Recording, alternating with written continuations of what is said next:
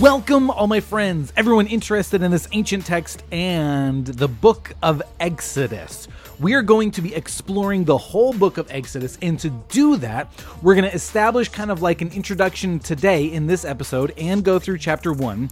But we're also going to be including other texts other than just the Bible to kind of help give us a full picture of what was going on then, what the other cultures kind of thought about what was contributing to going on in Exodus, some Jewish thoughts, the book of Enoch, and a guy named Dr. Mike Heiser has some really interesting thoughts on some things that contributed to what was going on. So there's going to be links in the description if you're watching on YouTube to go check out those books. You can support this channel, like, share with your friends so we're not going on this journey alone. Bible's about to get real. We might get a little bit colorful, so buckle up and welcome to Dumb Christian.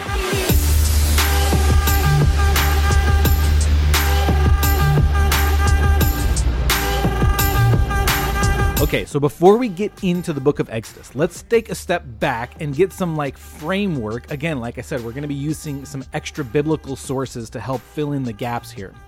If we go back to Genesis chapter 11, anybody remember what was in that chapter? Yes, who somebody said it, the Tower of Babel. We didn't really unpack this or get into it, but there's something else going on behind the scenes when all these people come together and try to build this ziggurat to heaven. You know, a lot of people say, well, how did people have the the technology to build the ark or the pyramids or a tower that reached the heavens? And some extra biblical sources, the book of Enoch being one of them, suggests that before God made people, God made these spiritual beings. And we see that in the Bible angels, demons, we give them some different names. But they were unhappy that God wanted to make people a part of his family. So they rebelled against God and they brought as many people in rebellion with them as possible. So there's these spiritual beings in rebellion against God, Yahweh God, the one true God, leading people, giving them secret knowledge how to build all these wild crazy contraptions. And and they in the Tower of Babel, they kind of come together and it's like, okay, we need to step in, right? Yahweh God says, i need to put an end to this.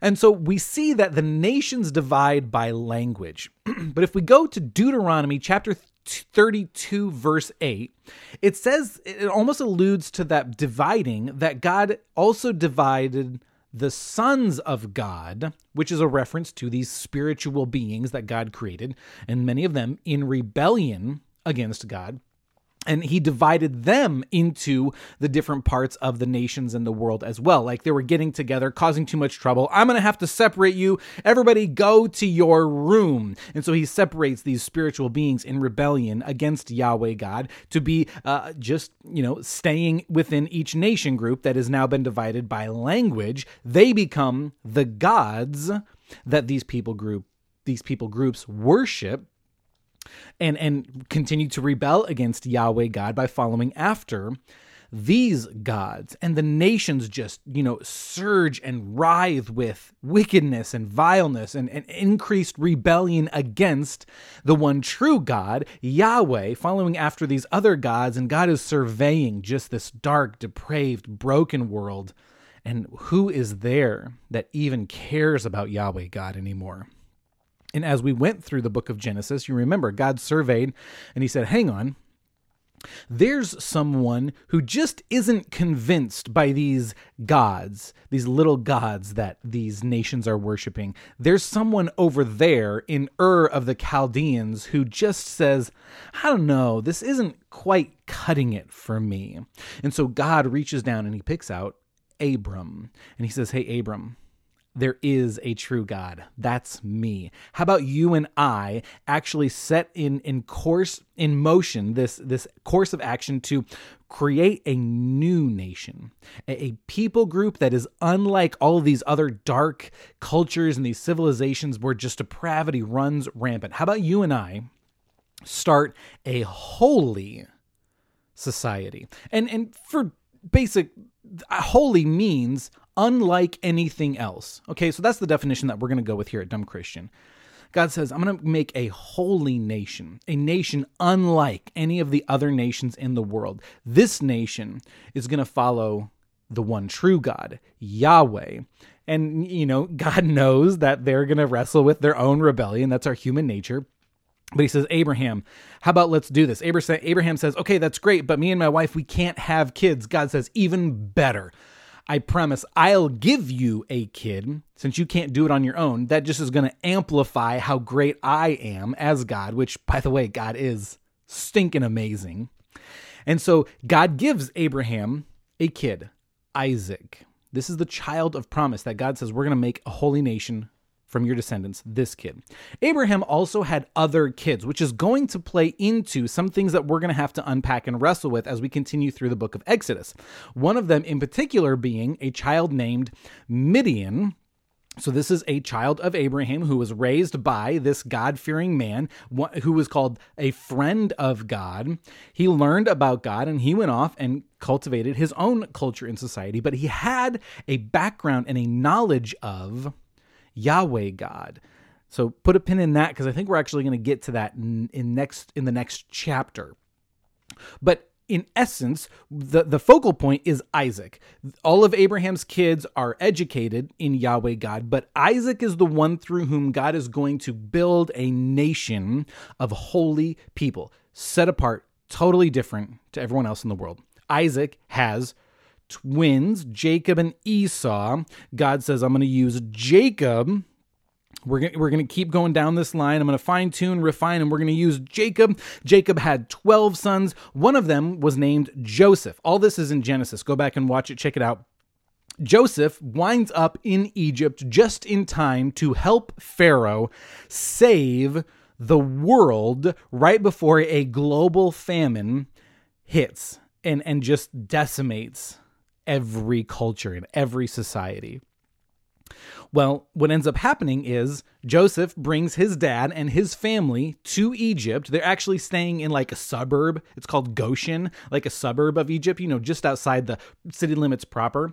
And at first, the reason why the um, the Israelites, because they're now called Israelites, Jacob's name was changed to Israel, so his twelve sons were the twelve tribes of Israel.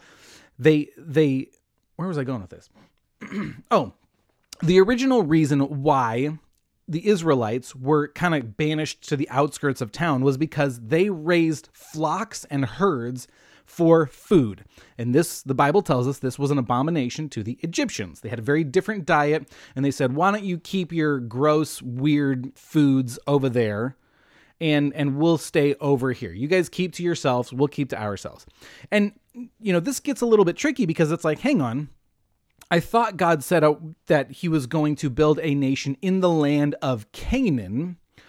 Why are they in Egypt? Well, Joseph tells us at the end of Genesis, God used this weird chain of events to save the people, the descendants of Abraham, for the purpose of creating a society that isn't just going to be very different from the rest of the world, but it's actually going to be a blessing to the whole world. Spoiler alert Jesus, the Messiah, is going to come through this nation. Okay.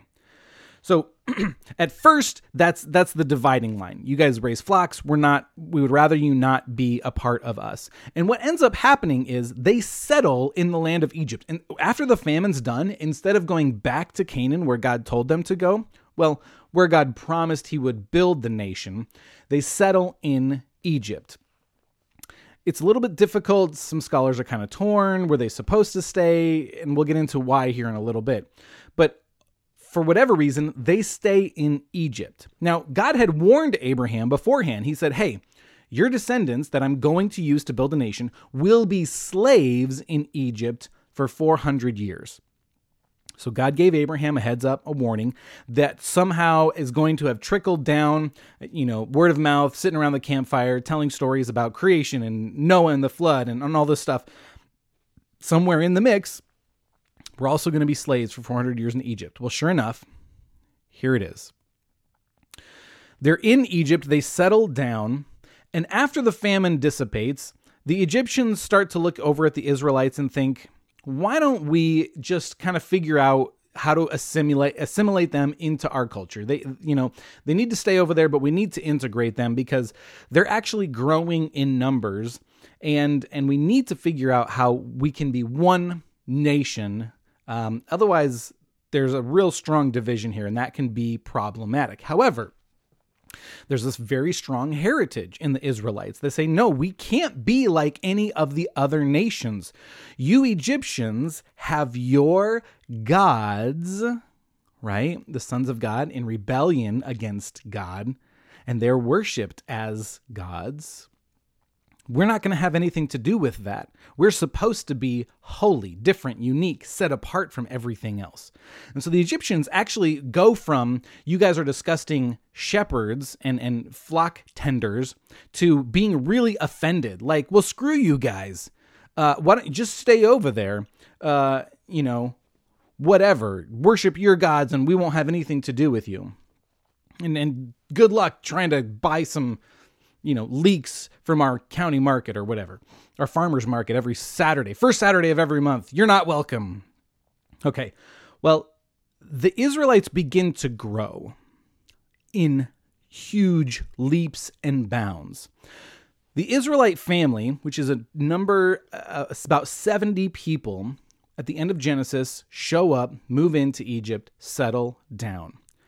Over the course of the next 400 years, some scholars estimate that the number of that nation people group grew to over 2 million people.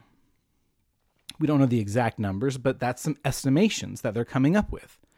And so as the Israelites begin to grow in number, they're not they they move from disgusted to offended to afraid. Oh shit, they might actually be stronger than us. They might overthrow us.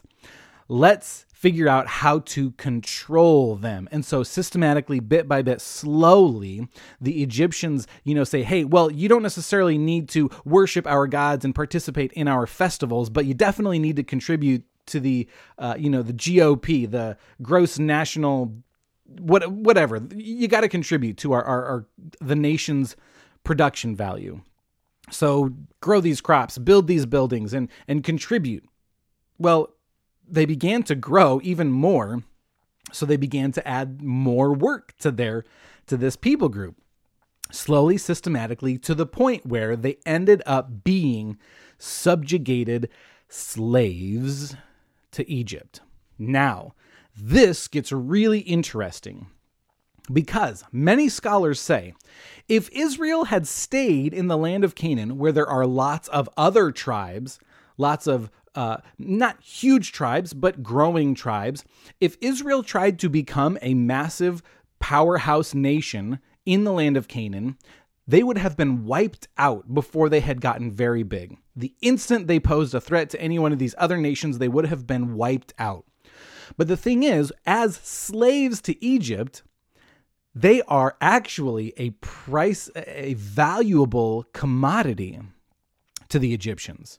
They become a precious value. They say, wow, these people do all the work for us.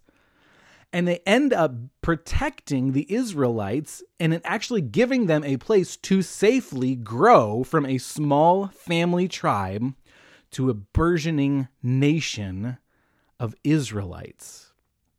Now, this is where we start to get into the book of Exodus in the Bible.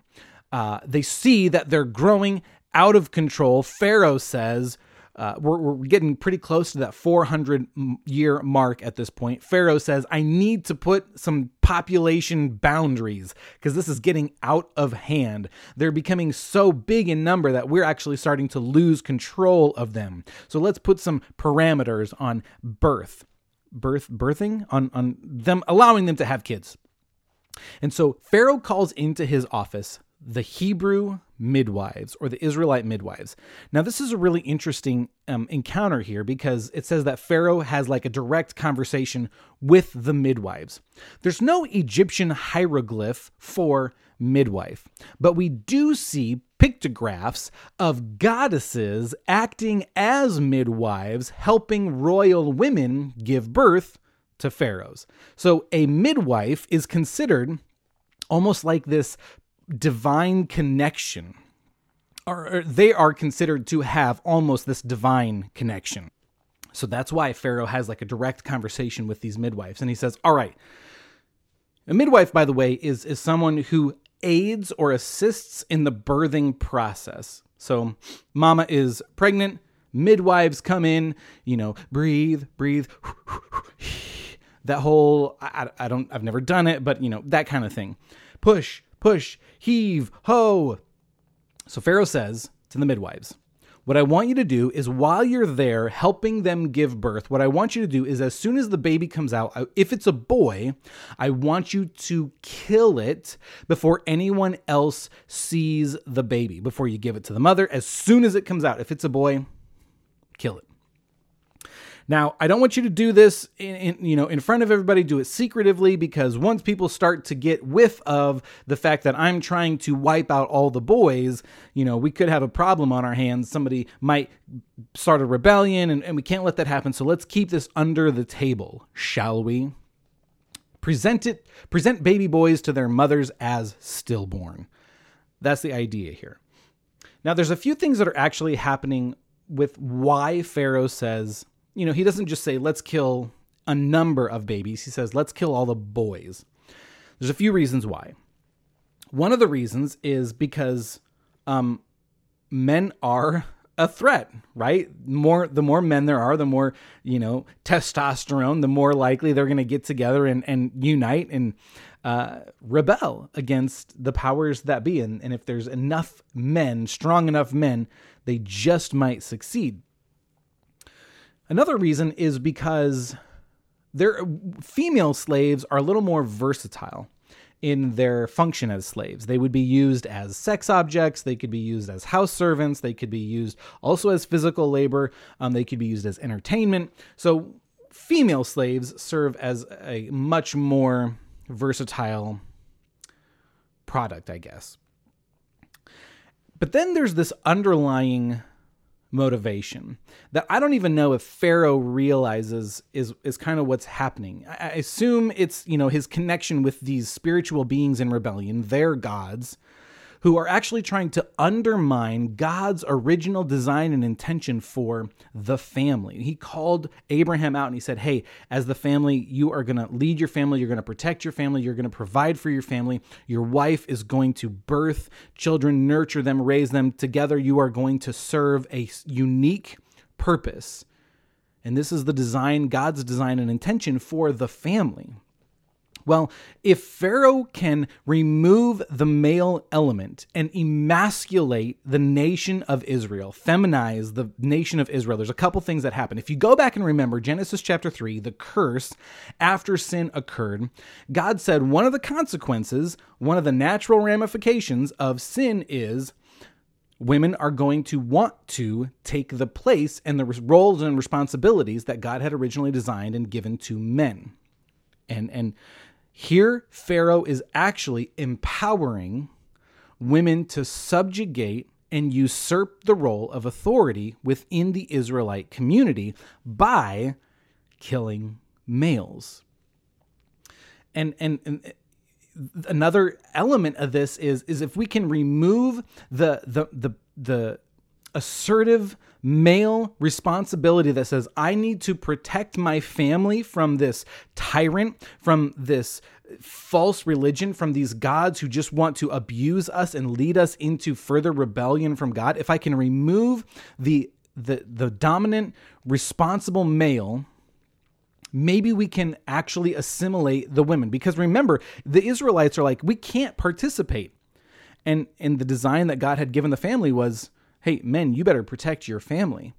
If we can remove that element, maybe the women will give in and assimilate into Egyptian culture. Then we can just make them part of the whole country and we don't have to worry about this rebellion business anymore. But it says that the, the midwives feared God. That's an interesting phrase. What does it mean to fear God? But they they it, it's this idea of who do you fear more, God or Pharaoh? Who do you want on your side? Yahweh, the God who created everything, or Pharaoh, whose gods are kind of hit and miss? And so they feared God and they said, We're not going to participate in this atrocity. So they would let the baby boys live. But Pharaoh knows this. It gets back to Pharaoh. Hey, how come there's all these baby boys running around? I thought I asked you to kill them. He calls the midwives in. What's happening? Why aren't you killing the baby boys like I said so? And they lie. So that's an interesting little, like, well, is it okay to lie? We're not getting into that. But they lie and they say, Oh, Pharaoh, these Hebrew women, these Israelite women, are much stronger than your Egyptian women, and they don't actually need midwives to give birth, and they end up birthing their children before we can even show up, and they hold their crying baby boys and they know they're alive. There's no getting around that. We're not, we can't do that. You know, we can't take it from them and kill them, and we're not there in time to, you know, a post birth abortion type situation. So Pharaoh's thinking and he's thinking, he's like, well, I have got this major problem. I have to stop the population. I have to like squeeze it. And and he so this isn't in the Bible, but Jewish tradition does say that at this point Pharaoh devises like this scheme to try and make the work even more discouraging. So it says the, the, the Jewish tradition says Pharaoh tries to break the spirit of the Israelite slaves and discourage their sex drive by adding to their slave labor a bunch of menial tasks, right? Like, hey, let's move this sand dune 10 feet over to the east. Oh, actually, you know what? I think it might be more feng shui if we move it behind the Sphinx, right? Just like meaningless tasks to keep them busy, to make them exhausted so they're too tired to do the horizontal mambo at the end of the day. And this is going to, eh, like I said, Jewish tradition says this is going to last for about another five years. But something happens in that five years where the menial tasks just actually make a population boom. It explodes. They're having they're having sex like Catholic rabbits, right? And so then during this time, Pharaoh's astrologers are watching the stars, looking for signs, you know, from the gods and the, the mystical arts. And they come up to Pharaoh and they say, Um, Pharaoh, we've got some bad news. As we're reading the stars at night, it looks like um, there's a prophecy that says a, a savior is going to be born among the Israelites. And if we don't do something now, they're going to give birth to someone who is going to rescue them out of slavery, and that's not going to end well for us. You need to do something now. This almost puts Pharaoh on tilt. Like he goes a little bit crazy, like, oh shit, what am I gonna do? I have to act now. And so, just as like a reactive knee jerk reaction, he says, All right, Egyptians, everyone, it's everyone to the living room, family meeting. And and the Egyptians are you know they look at the Israelites and they're like they're below us. So none of the Egyptians are volunteering to be the midwives to go to the birth right to get pooped and peed on and and placenta and afterbirth sprayed all over them. They're like, "Oh hell no." So instead, Pharaoh just gives all the Egyptians a general like command. All right, we're going to do weekly walkthroughs of the Israelite community. Just go through the streets, and if you see any baby boys, just grab them and chuck them into the Nile River. Uh, if they if they can swim and make it out, okay, that's great. But for the most part, they're either going to drown or get chomped up by the gators or crocodiles, whichever one is is there in Egypt and and that's the command. And so you know i don't know how often but every week they just they walk through they you know they get they take turns walking through the israelite streets and any baby boys they grab them chuck them in the nile. This is any and every mother's worst nightmare.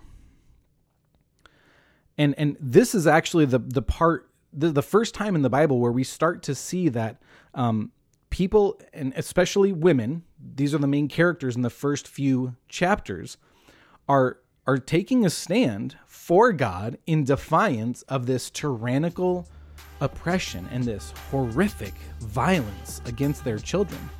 And many women are trying to like fight and protect and save their children. And one woman actually manages to do just that. But we're going to have to save that for Exodus chapter 2 next time. Be sure to like this video, share it with your friends so we don't go on this journey alone. Leave us a comment if there's something in the story that you think I missed or something you'd like to hear more of. Let me know. Hit subscribe, ring the bell so you know when the next episode drops. And like I said, there are links in the description if you're on YouTube to some extra reading material that'll help give some context for some of the elements that we added into the biblical narrative. And I'll catch you later. I love you guys.